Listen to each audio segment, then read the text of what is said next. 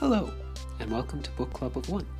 I'm Jacob, a librarian, and through the course of a year, I read a lot of books.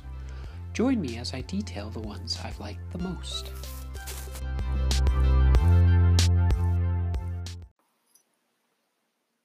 Here we are again with another episode of Book Club of One. So, between the episodes, I've managed to finish some books that had been in the progress for quite a while. Still in progress, unfortunately, are the first book of the Outlander series, and I've just started How to Be an Anti Racist. Both of these will be featured later this summer, hopefully in July.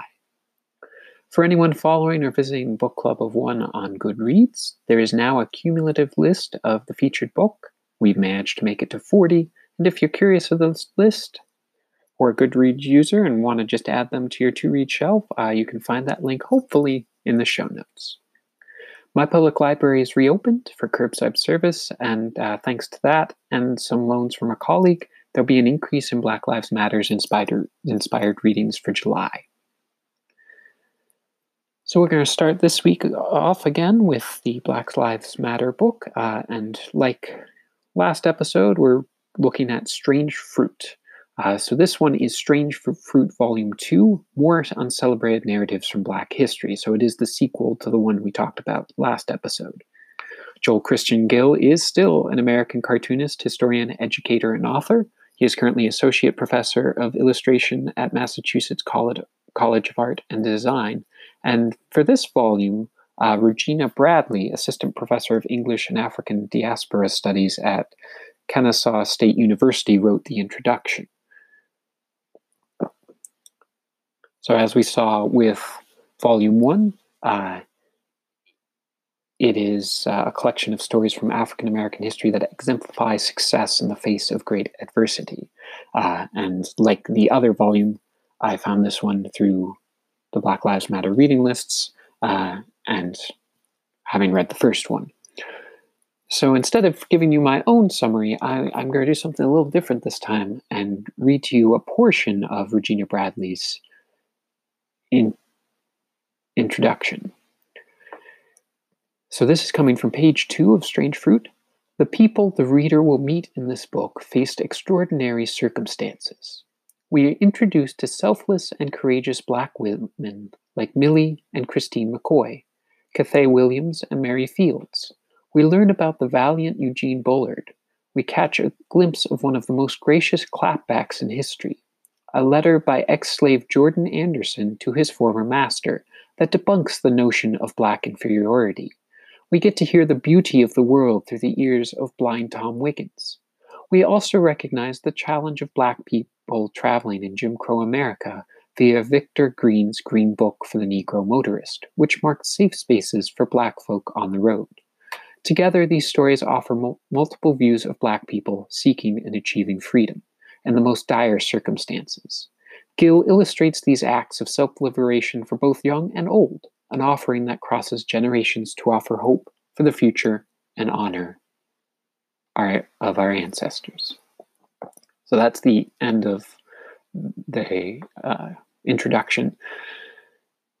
So, as, as in the prior volume, we have a, a, set of stories, and this one we have eight. Uh, so, some of those were already mentioned, like the Jordan Anderson uh, but Cathay Williams uh, was the only known female Buffalo soldier. So this was a woman who dressed herself up as a man in order to fight during the Civil War. So Victor Green, you, have probably heard of the Green Book, at least from the, the film recently.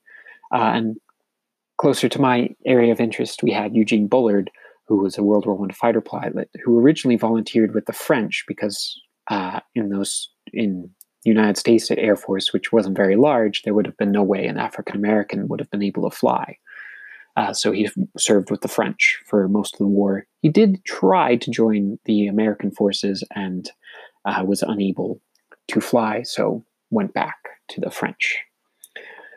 So, like our, our other volume, again, it's a graphic novel. Uh, it's very well done. You, you, look through the different pages, you see attention has been given to making sure the settings are appropriate for the time periods of the individual's lives.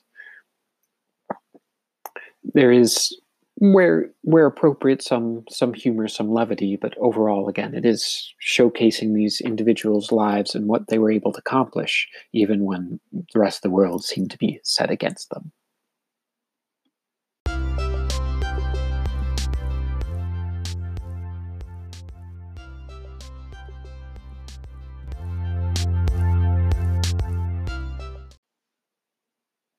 Book two is Weather by Jenny Offill. She is an American novelist, ch- children's writer, and editor.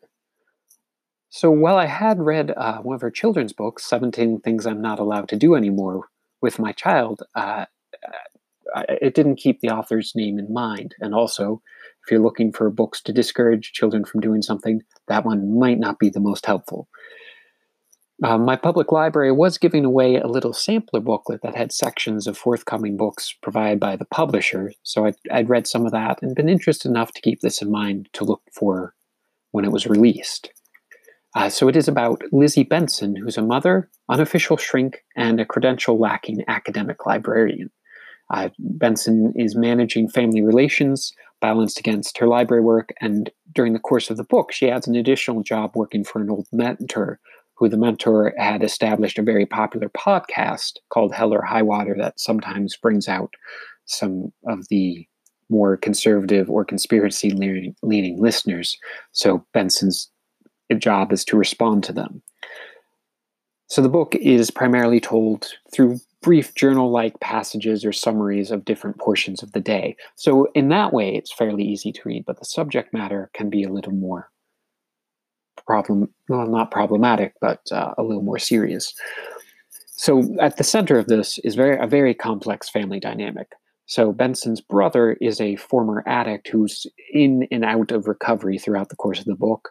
There's a strained relationship with a mother who's aging in life and struggling with with that process, and I think some to some degree beginning to fear for the afterlife. Uh, but she she also is married and has a son, and with that group of family, things seem to go along pretty well, at least so long as the, the brother doesn't move in, which you'll see.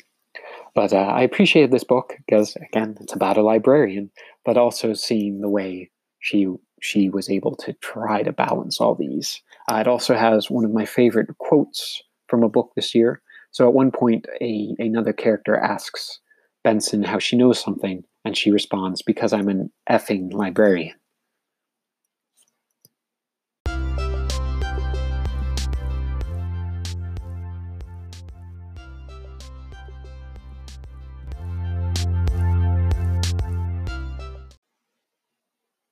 Book number three takes us back to World War I with the First World War in a Hundred Objects by John Hughes Wilson. Uh, so, Hughes Wilson is a the past president of the International Guild of Battlefield Guides, and according to his site, is one of Britain's leading military historians and a well reviewed author, broadcaster, and commentator on a wide range of intelligence and military historical subjects. It also includes a introduction and some contributions by historian Nigel Steel, who has done a lot of work with the Imperial War Museum uh, and written in, in collaboration with Peter Hart, written some some works on World War One as well. So this is, I think, the third book I've read focused on an object history of World War One, uh, and I, I took a quick skim through my Goodreads to to recall the past. So in comparison to uh, Gary Sheffield's version, I found the Hughes Wilson version much much better. Uh, for this particular one, for each of those objects, we're given a minimum of two, but often four pages uh, of describing each one, giving the historical context. So the object is presented, there's a specific paragraph devoted to the object, and then the other two to four pages explored in more depth, linking it to other issues of the war. Uh, I can-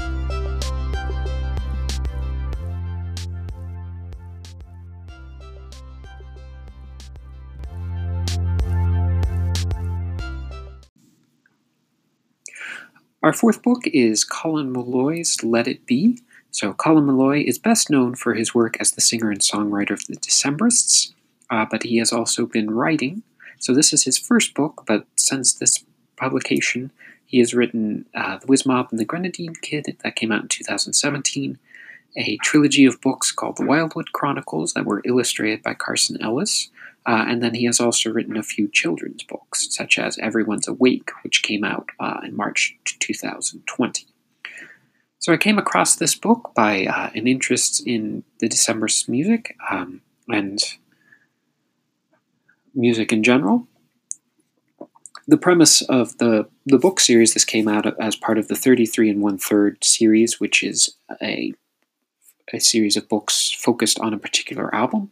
We will come back to this series eventually as Sean Nelson wrote one uh, who was most notable for his work with Harvey Danger, and then John Darnielle of the Mountain Goats wrote one about Metallica. So both of those will be coming up. But for this particular book, explores uh, Colin Meloy's musical upbringing, so largely focused on the 1980s, uh, particularly the Replacements album Let It Be, was very meaningful to him. Uh, and Colin Meloy exploits his uh, his musical upbringing and the embracing of learning to play guitar, write lyrics on his own, uh, centered around constantly coming back to this album, which he was first introduced to by his uncle, who would keep sending him mixtapes.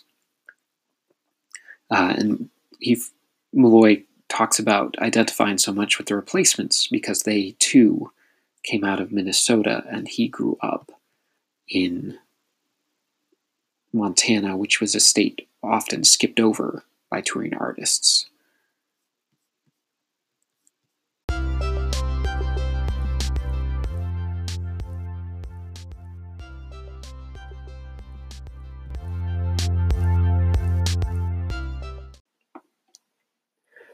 And our last book featured for this episode is our biggest disappointment of the two weeks.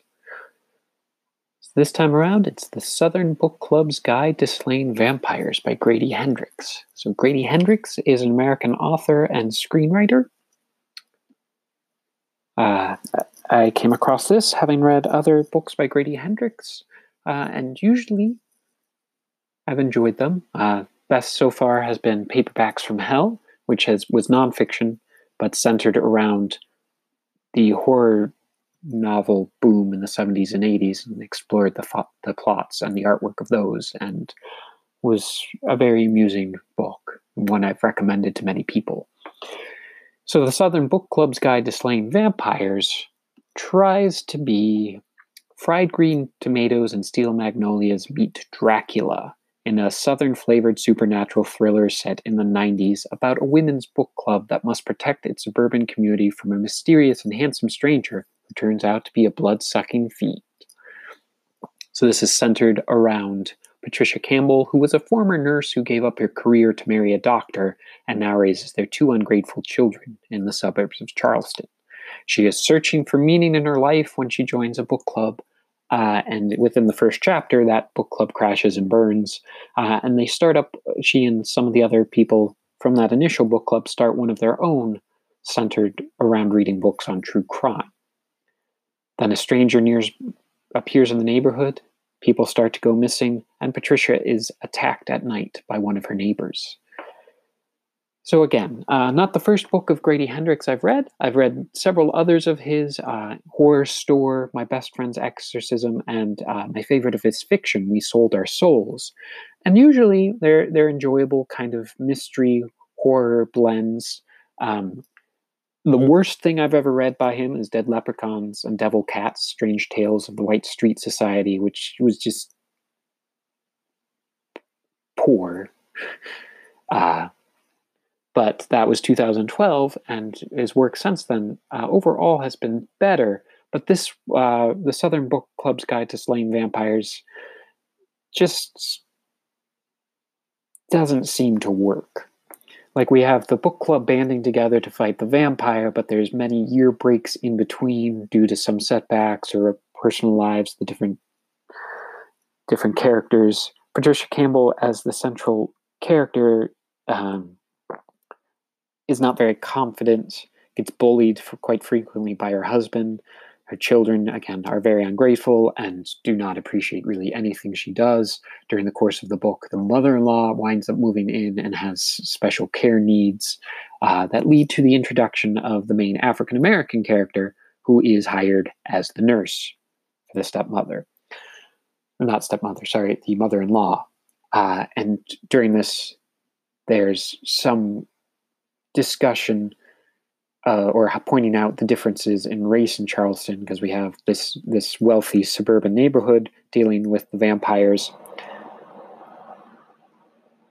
and then we have the African American community also dealing with the supposed vampire, and their children are disappearing. Whereas, uh, aside from some of the residents within the white neighborhood directly, we not too much is lost initially from them.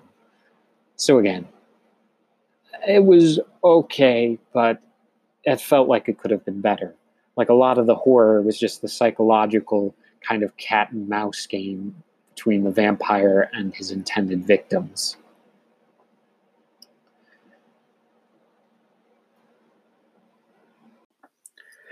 As mentioned at the beginning of the episode, there's two books in progress, which I'm hoping to feature next episode Being Outlander and How to Be an Anti Racist.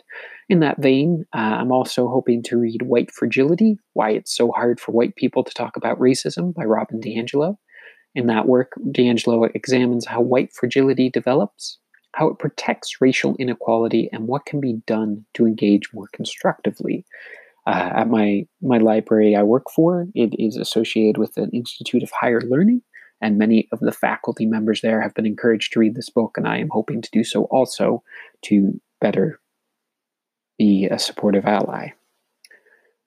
The other book on the Reading Soon featurette here is Don't Panic Douglas Adams and the Hitchhiker's Guide to the Galaxy by Neil Gaiman. So, the, so this one is a biography of Douglas Adams written by Neil Gaiman. So those two reasons alone, I'm pretty excited about. I know it was uh, one of Gaiman's earlier works.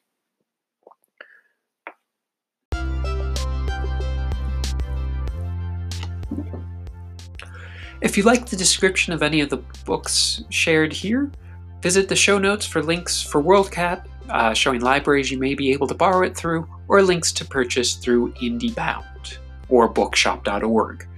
In addition, if you have never used Thrift Books before, meaning you have no account, uh, there's a provided link to get 15% off your first order, and I will get 50 points towards a free book. Some exclusions do apply to that 15%.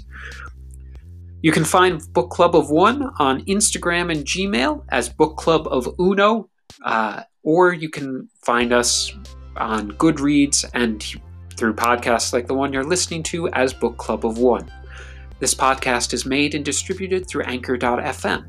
Check back in two weeks, and remember no one should be shamed for reading.